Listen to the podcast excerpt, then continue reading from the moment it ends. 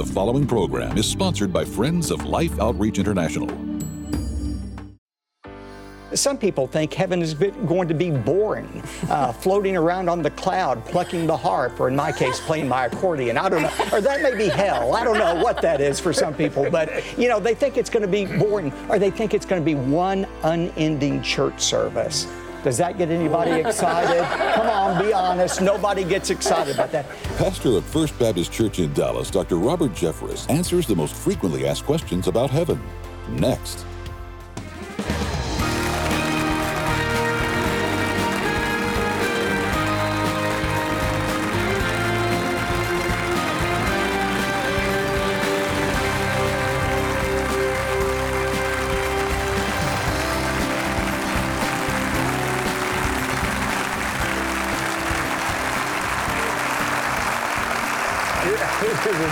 Thank you. Hey, we appreciate it. It's great to be with all of you. Thank you for giving us this opportunity. It really is a privilege that you grant us this time with you. Uh, Betty and I are welcoming you to life today, and we welcome Dr. Robert Jeffress back with us, First Baptist Dallas. I, have got so many memories of that church. You know, you know, I'm I'm 74, and uh, you know, it's uh, I started preaching there when I was 23, and Dr. Jeffress was He'll, he'll tell you he was like 12 or so. But he, he was listening. I was trying to sow good seeds, and evidently he thought I did. But the memories of the church, I want to just say to all of you at First Baptist, thanks for praying for this country. Thanks for praying for the church.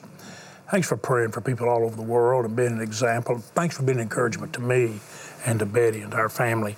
Dr. Jeffress has written a book, and obviously this book, everything he writes is just, it's really remarkable. Since Betty and I have one of our children uh, in heaven, a place called heaven, uh, you think we don't have an interest in knowing about it? Would you welcome Dr. Jeffress as he shares with us? Thank you very much. Thank you. Thank you Doc, so much. It's, it's, good to have you. Great to be with you. You know, uh, why'd you write the book? I mean, you write, you seem to write out of conviction, yeah. and you seem to be literally led to do what you do. Why? Why well, uh, two reasons, James and Betty. First of all, to encourage people. You know, as this world becomes more and more engulfed in political chaos and international conflict, heartbreak like you all have suffered, the hope of heaven grows that much more intense for us. And so I want this to encourage people that there really is a better place Jesus is preparing for us right now. But also, I wrote it to inform people. You know, most Christians are very ignorant about heaven. They only know what they've seen in movies and TV programs that Hollywood has put out or some fantastical book. And so, in this book, what I do is I answer 10 of the most frequently asked questions about heaven people have asked me over the last 40 years. And you know, I have to say, a lot of people say, well, aren't you afraid of being so heavenly minded that you'll be no earthly good? I've never found a Christian who thinks too much about heaven. the problem is we think too little about it. Mm-hmm. And I think there's some really productive reasons that every Christian ought to think about heaven. Uh, first of all, thinking about heaven reminds us of the brevity of our life here on earth. Uh, Moses said, count, uh, uh, count your days, remember how few they are, number them. And so we need to remember how brief our time here on life uh, on earth is. Secondly, thinking about heaven prepares us for the judgment we'll face as Christians. You know, a lot of Christians think, well, I'm a Christian, I never face God's judgment. That's not true. Uh, we have a different kind of judgment than non Christians, but the Bible Bible says we as Christians will appear before the judgment seat of Christ for an evaluation of our lives. Thinking about heaven reminds us of that. Third, you know, thinking about heaven motivates us to live a pure life while here on earth. 2 Peter 3 says, Seeing all these things are going to happen, what sort of people ought we to be in holy conduct and godliness? You know, all day today I've been wearing this suit, and I'm so afraid I was going to get it dirty or get a barbecue stain on it like we had at supper tonight or something because I knew those HD TV cameras were going to pick up everything that was on this suit. Well, I wanted to stay clean for the time of judgment that I was going to come under here tonight. Well, in the same way, knowing that we're going to stand before the judgment of God in heaven ought to motivate us to live pure lives. But the final and most important reason I think we ought to talk about and think about heaven is because it puts our present suffering in perspective when we remember heaven. You know, Paul had an interesting word in 2 Corinthians 4. He said, This light momentary affliction we suffer is nothing compared to the eternal weight of glory that awaits us. You say, light afflictions? Think about Paul. He was beaten three times within an inch of his life. He was shipwrecked. He was stoned and so forth. He said, that's light compared to heaven and the weight of heaven.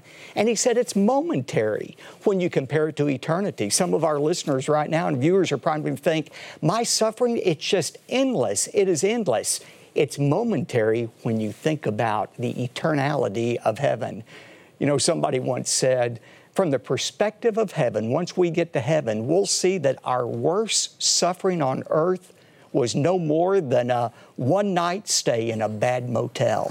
and I think that's exactly what Paul is saying. And so I wrote this book about heaven to encourage people that God really has something better for us.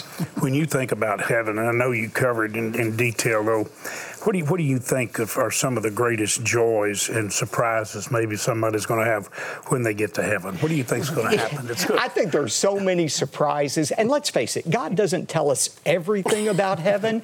I think if we knew what really awaited us, there'd be mass suicides of Christians everywhere trying to get there. So some things are kept back from us.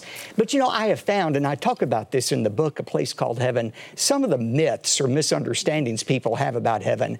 Some people think heaven is going to be boring, uh, floating around on the cloud, plucking the harp, or in my case, playing my accordion. I don't know. Or that may be hell. I don't know what that is for some people. But, you know, they think it's going to be boring, or they think it's going to be one unending church service. Does that get anybody excited? Come on, be honest. Nobody gets excited about that. We're going to talk in the next broadcast about what we're actually going to be doing in heaven. So I think people have that myth. I think they also have the myth that heaven's going to be the same for everybody. It's not. Uh, the Bible says there are rewards in heaven, and our rewards are based on our works as Christians. You know, good works do absolutely nothing to secure your place in heaven, but they have everything to do with the kind of heaven we experience. But I think that perhaps the greatest misunderstanding people have about heaven is that when we die, we become somebody else in heaven. No, it's not somebody else who's going to be in heaven. It is we who are going to be in heaven. You know, and I don't mean to delve into this, but you brought it up. I think about Robin. You know, it's been, I guess, what, about five years Almost since that. God Mm-hmm. called her to heaven. You know, that daughter of yours that you are going to see one day, it's going to be Robin you see. It's not somebody else. She's going to have her same name. Did you know we retain our names in heaven? You say, How do you know that, Pastor? Well, when Moses and Elijah came back from heaven on the Mount of Transfiguration, it was Moses and Elijah. That was their name. Now, God may give us an additional name, but we retain our original names. We have the same interests and personalities that we do here on earth. Uh, We don't become somebody else. We have that same personality, the gifts and interests, which, by the way, may aid us in our new job that we have in heaven. And we even are going to be recognizable in heaven. I think there are going to be things about your daughter, things about my mom and dad physically that I recognize. You say, where do you get that in the Bible? Well, Jesus. His body was a prototype of our bodies, the Bible says. He was the firstborn of the dead. He was the prototype, the Greek word says, of our bodies. And when Jesus' disciples saw him, they recognized him. Not immediately, because they didn't expect to see him again, but they eventually recognized him. And I think that means we're going to know one another in heaven as well. So, those are just some of the misunderstandings I try to clear up in a place called heaven. You know, it was obvious. Uh, Jack Hayford had a vision of Robin going into heaven. He didn't realize it was happening almost simultaneously. He said he had two clear visions we could actually see clearly in his entire ministry. but he watched her. And he said it was evident the closer you got to heaven as you were approaching the gates in the house, house of God, entering into that wonderful place, that there was recognition going on. Yes. That you could see people that you knew. And there has to be a joy in that. And, and I got to be honest with you, I do think we'll walk and talk with Jesus there. I think that we will talk to some of the Bible characters. Mm-hmm. I think we'll probably talk to people in history that we knew. And you know, one of the things I think will happen, I think I'm going to see a lot of people that are going to thank me for pointing them to Jesus. I do too. And that means the world to me to know how many people would be there that they either heard me preach Yes. or I witnessed. And I pointed them there. Don't you think that might be one of the joys of heaven? Oh, I think it is. And James and Betty, it's not just imagination hoping that happens. In Luke 16, Jesus told a parable, and uh, the parable had to do about the steward who got fired from his job, and he used his present position to prepare for his future unemployment. And then Jesus said, in the same way, make friends for yourselves by unrighteous money, that when it fails you, they may receive you into the eternal dwellings. What he was saying was, use your money right now to get people to heaven so that when you get there, they will welcome you. Huh. And you know, when you give to life today, when people give to life today, they are using money right now that they're going to leave behind one day. They're going to use it to ensure that there are men and women, boys and girls in heaven no who doubt. will be there to greet them one day. You know, it's true, you can't take it with you but you can send it on ahead of you. Mm-hmm. And that's what you do, whether it's your investment of money or your gifts in preaching or whatever we do.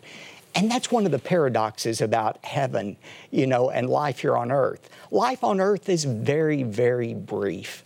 Have you all come to that conclusion, how brief our time yeah. here on earth yeah. is? And the Bible says we need to be thinking about what we're doing now. As brief as life is here on earth, the paradox is how we spend this fleeting moment we have here on earth determines the kind of eternity we ex-. And that's why the wisest use of our lives is to spend it on something that will outlast it.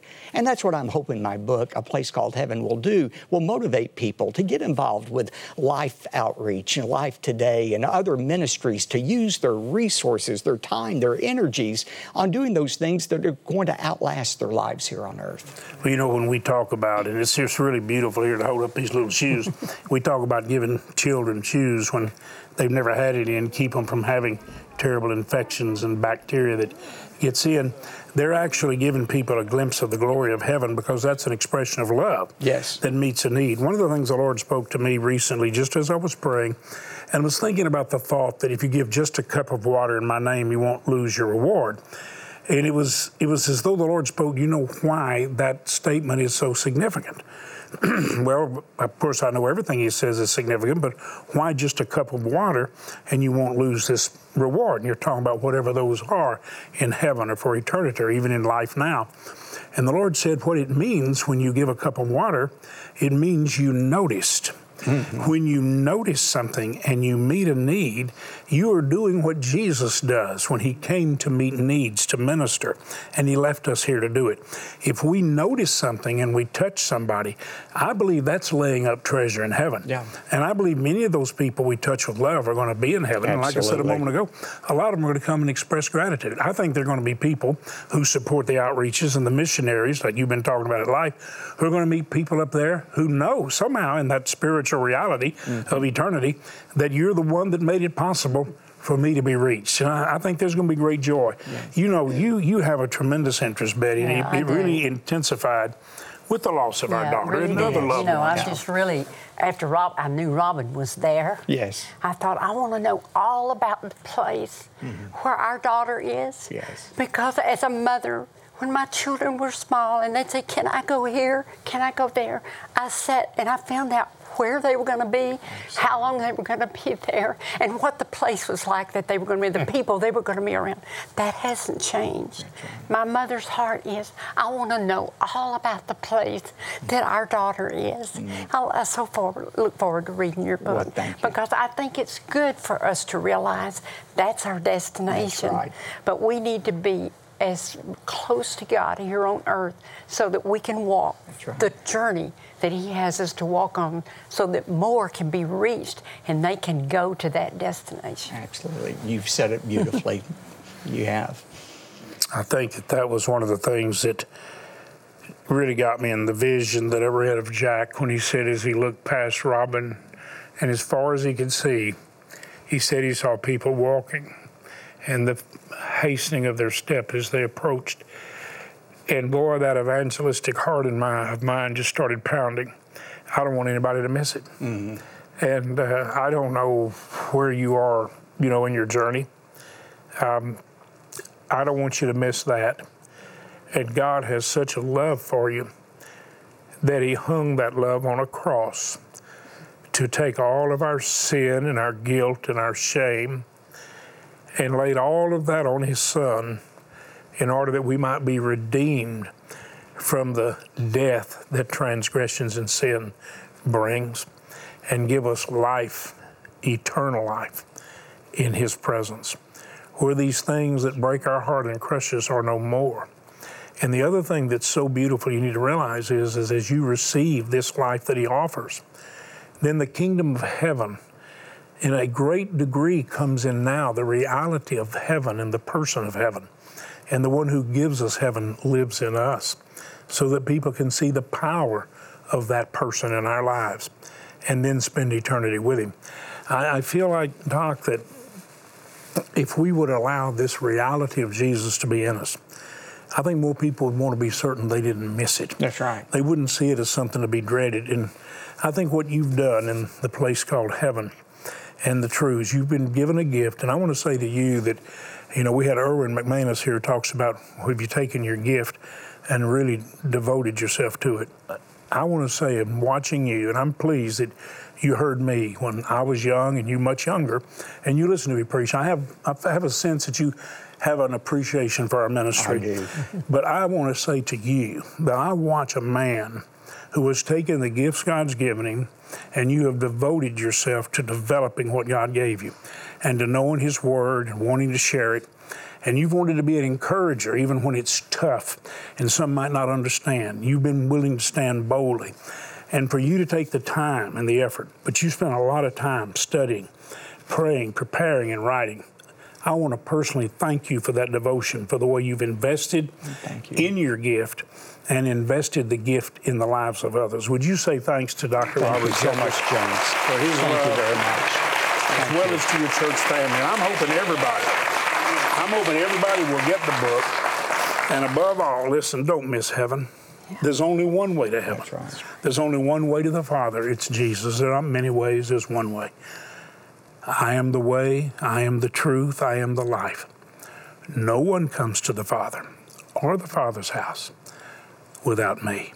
There's only one way. Father, I pray for every person watching who may not know you as the way, who may have even been distracted or hurt by some kind of religion or religious practice or religious people, but they haven't been hurt by Jesus. Father, today, lift Jesus up before their eyes in such a way that they would invite him into their lives. In Jesus' name. If you want someone to pray with you, you see the phone number there? You can call right now and someone will pray with you. Ask Jesus into your heart. I wrote a Bible study about knowing God as Father. It's a very simple story and teachings to help you grow. You want someone to pray with you, you don't want to miss heaven? You call right now and say, I want that. Uh, Dr. Jeffress, we are going to give our viewers an opportunity to do something very exciting. We're going to give them an opportunity for Christmas to give shoes and smiles for Christmas. I think you're going to like what you're about to see. I want you to watch this closely.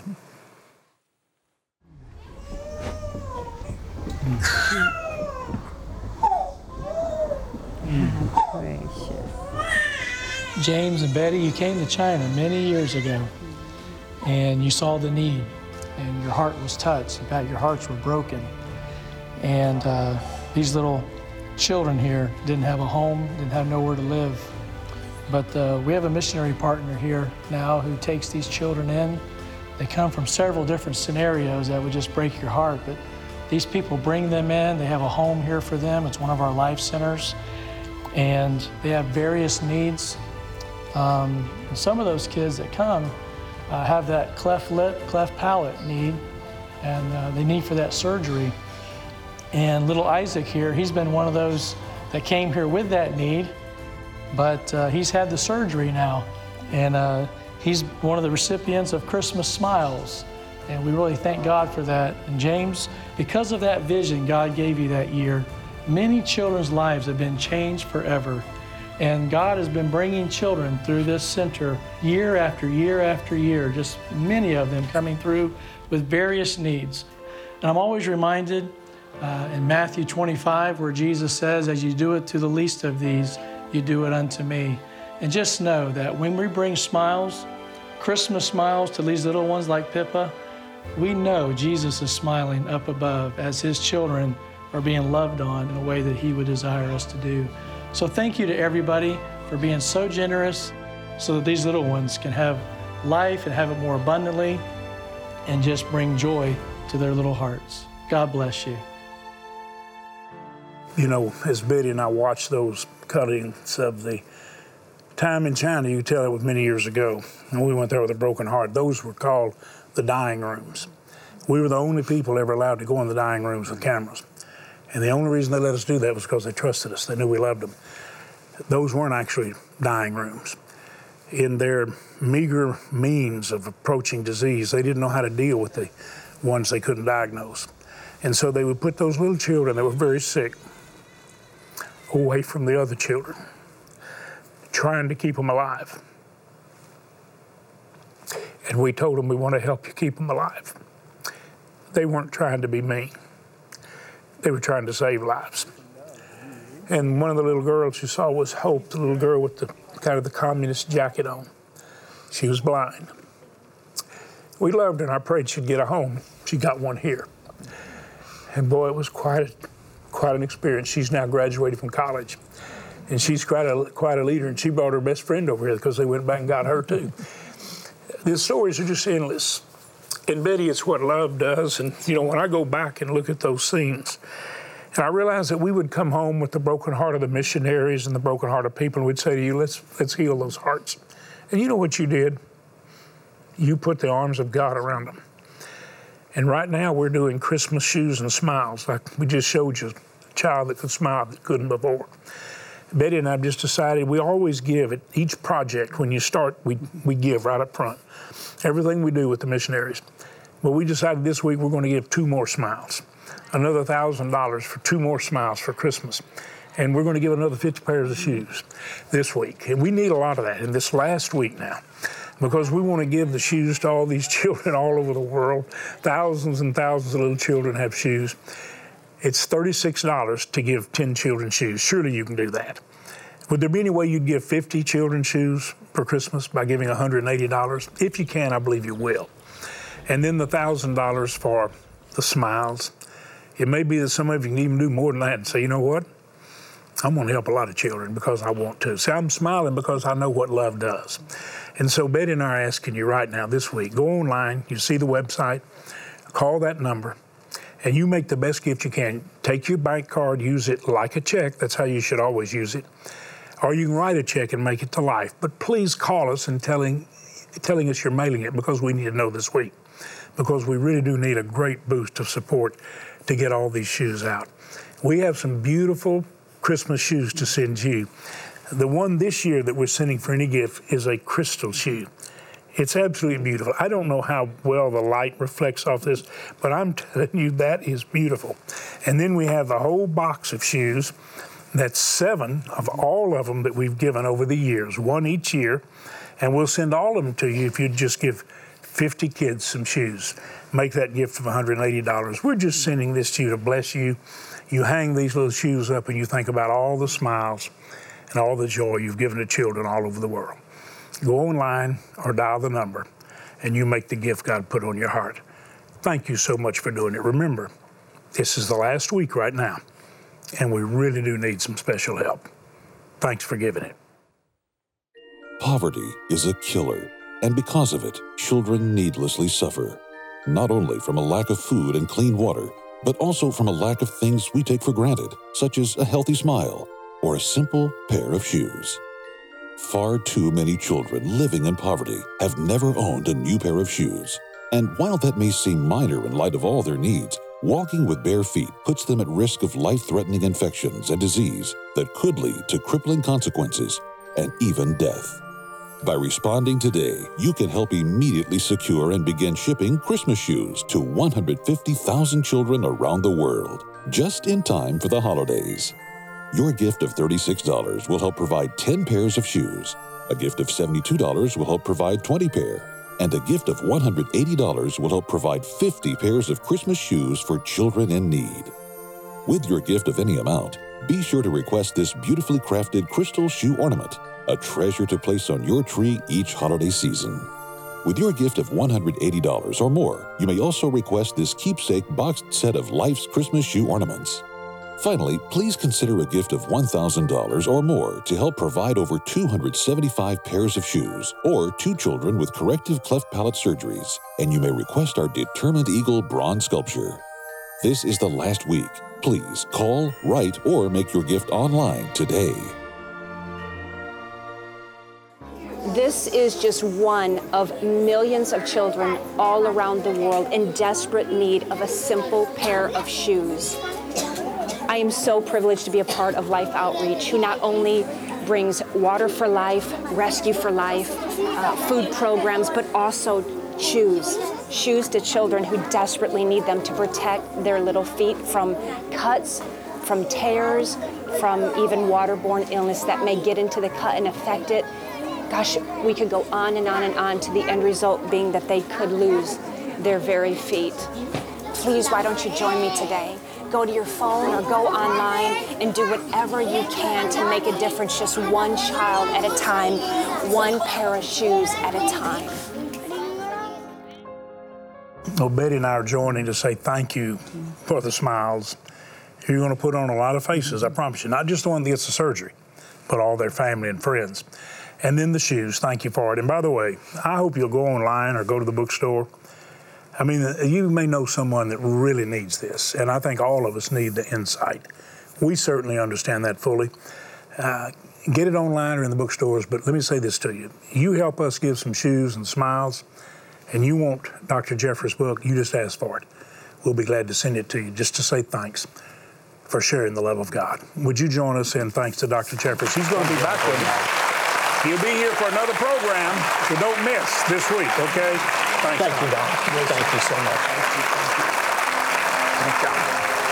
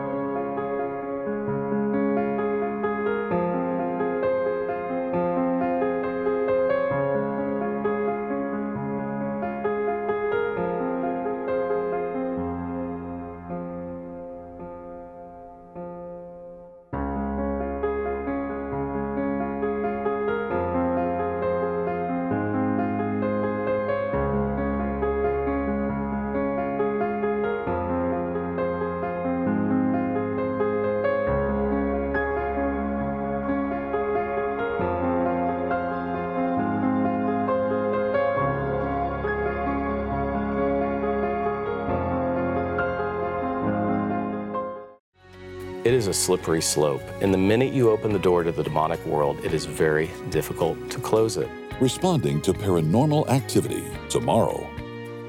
Life Today is made possible by the supporters of Life Outreach International. Your gift will be used exclusively for the exempt purposes of life. The ministry features specific outreaches as examples of the programs it supports and conducts. Gifts are considered to be without restriction as to use unless explicitly stipulated by the donor. The ministry is a member of the ECFA.